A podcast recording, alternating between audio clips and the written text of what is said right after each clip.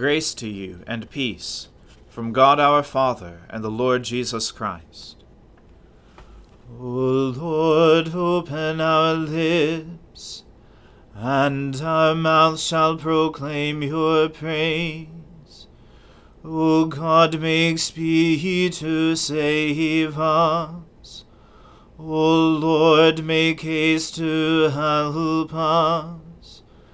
Glory be to the Father and to the Son and to the Holy Spirit, as it was in the beginning is now, and ever shall be, world without end. Amen.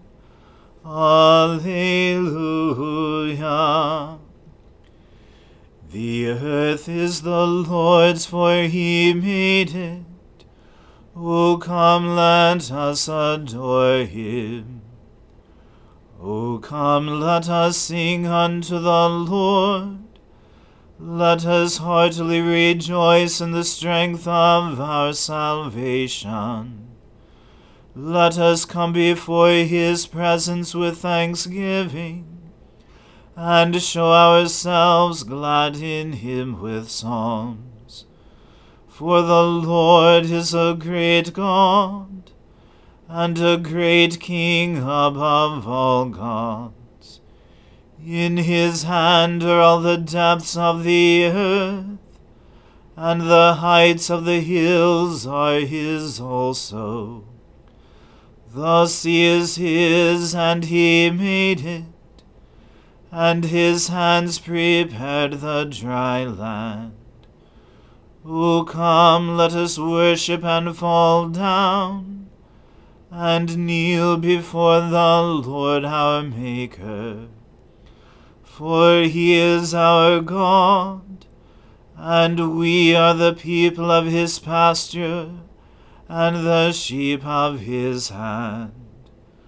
Glory be to the Father, and to the Son, and to the Holy Spirit as it was in the beginning is now, and ever shall be, world without end. Amen. The earth is the Lord's, for he made it. O come, let us adore him. Your hands have made me and fashioned me. Give me understanding that I may learn your commandments.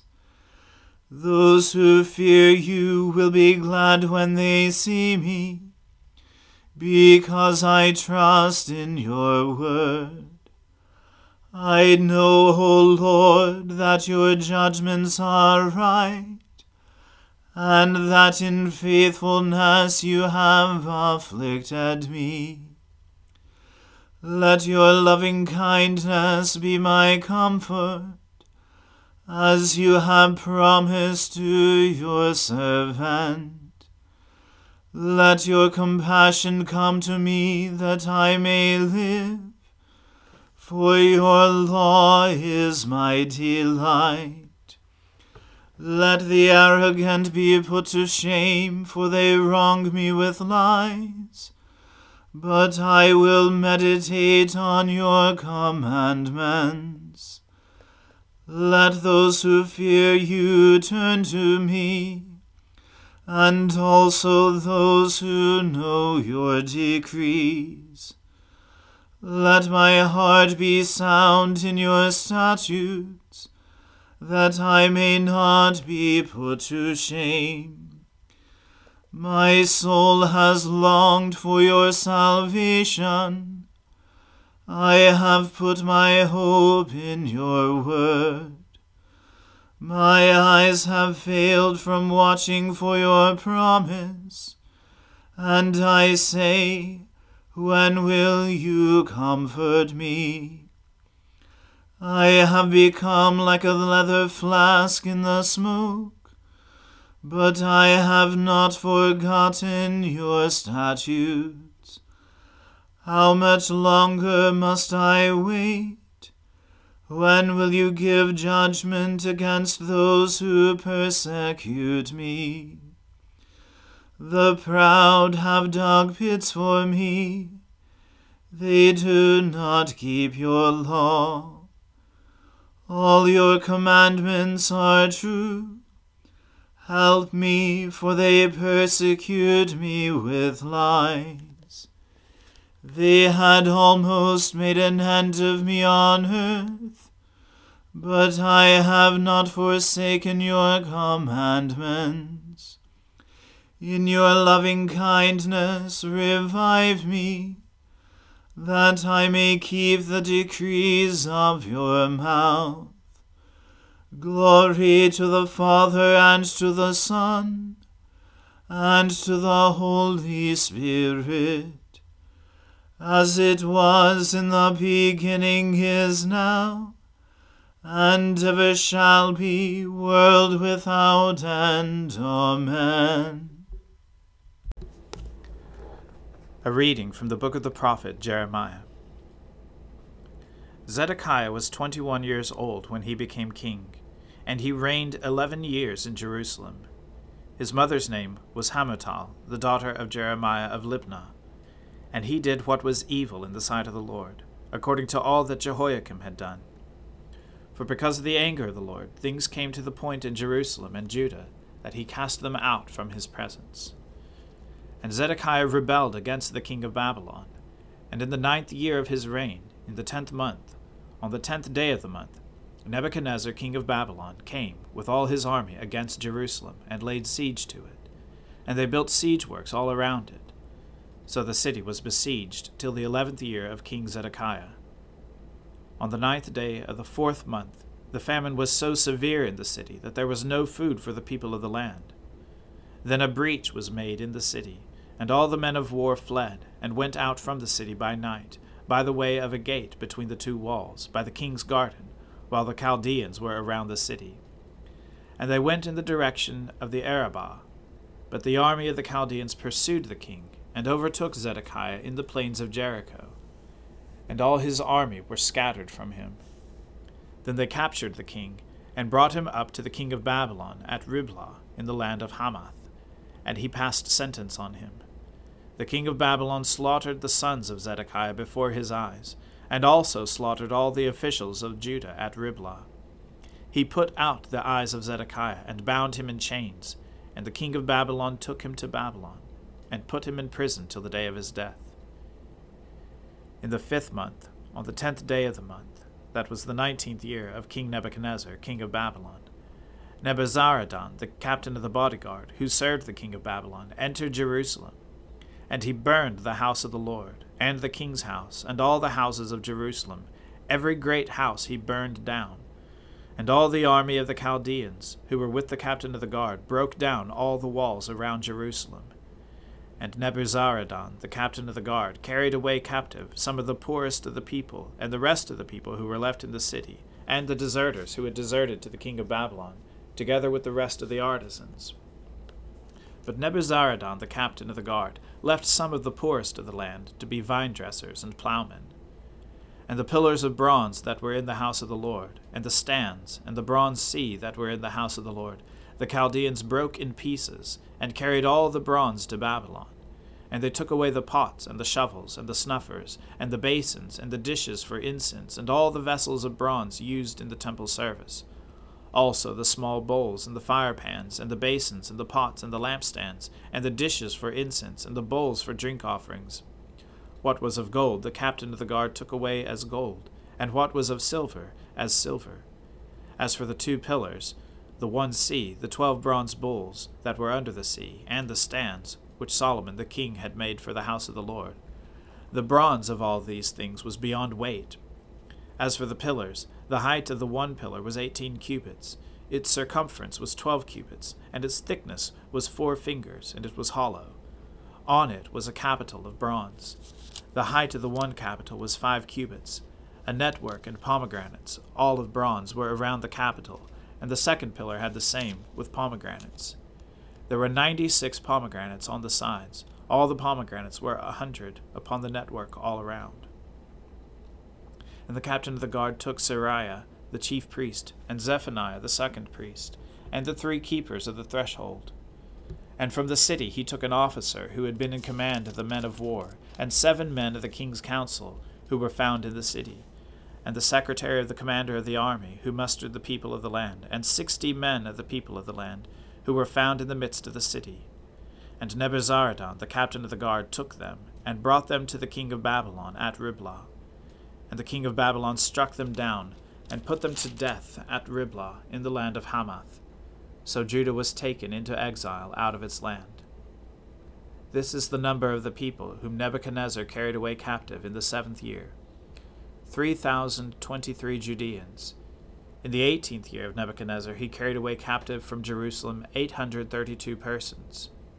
In the twenty third year of Nebuchadnezzar, Nebuzaradan, the captain of the guard, carried away captive of the Judeans seven hundred forty five persons. All the persons were four thousand six hundred.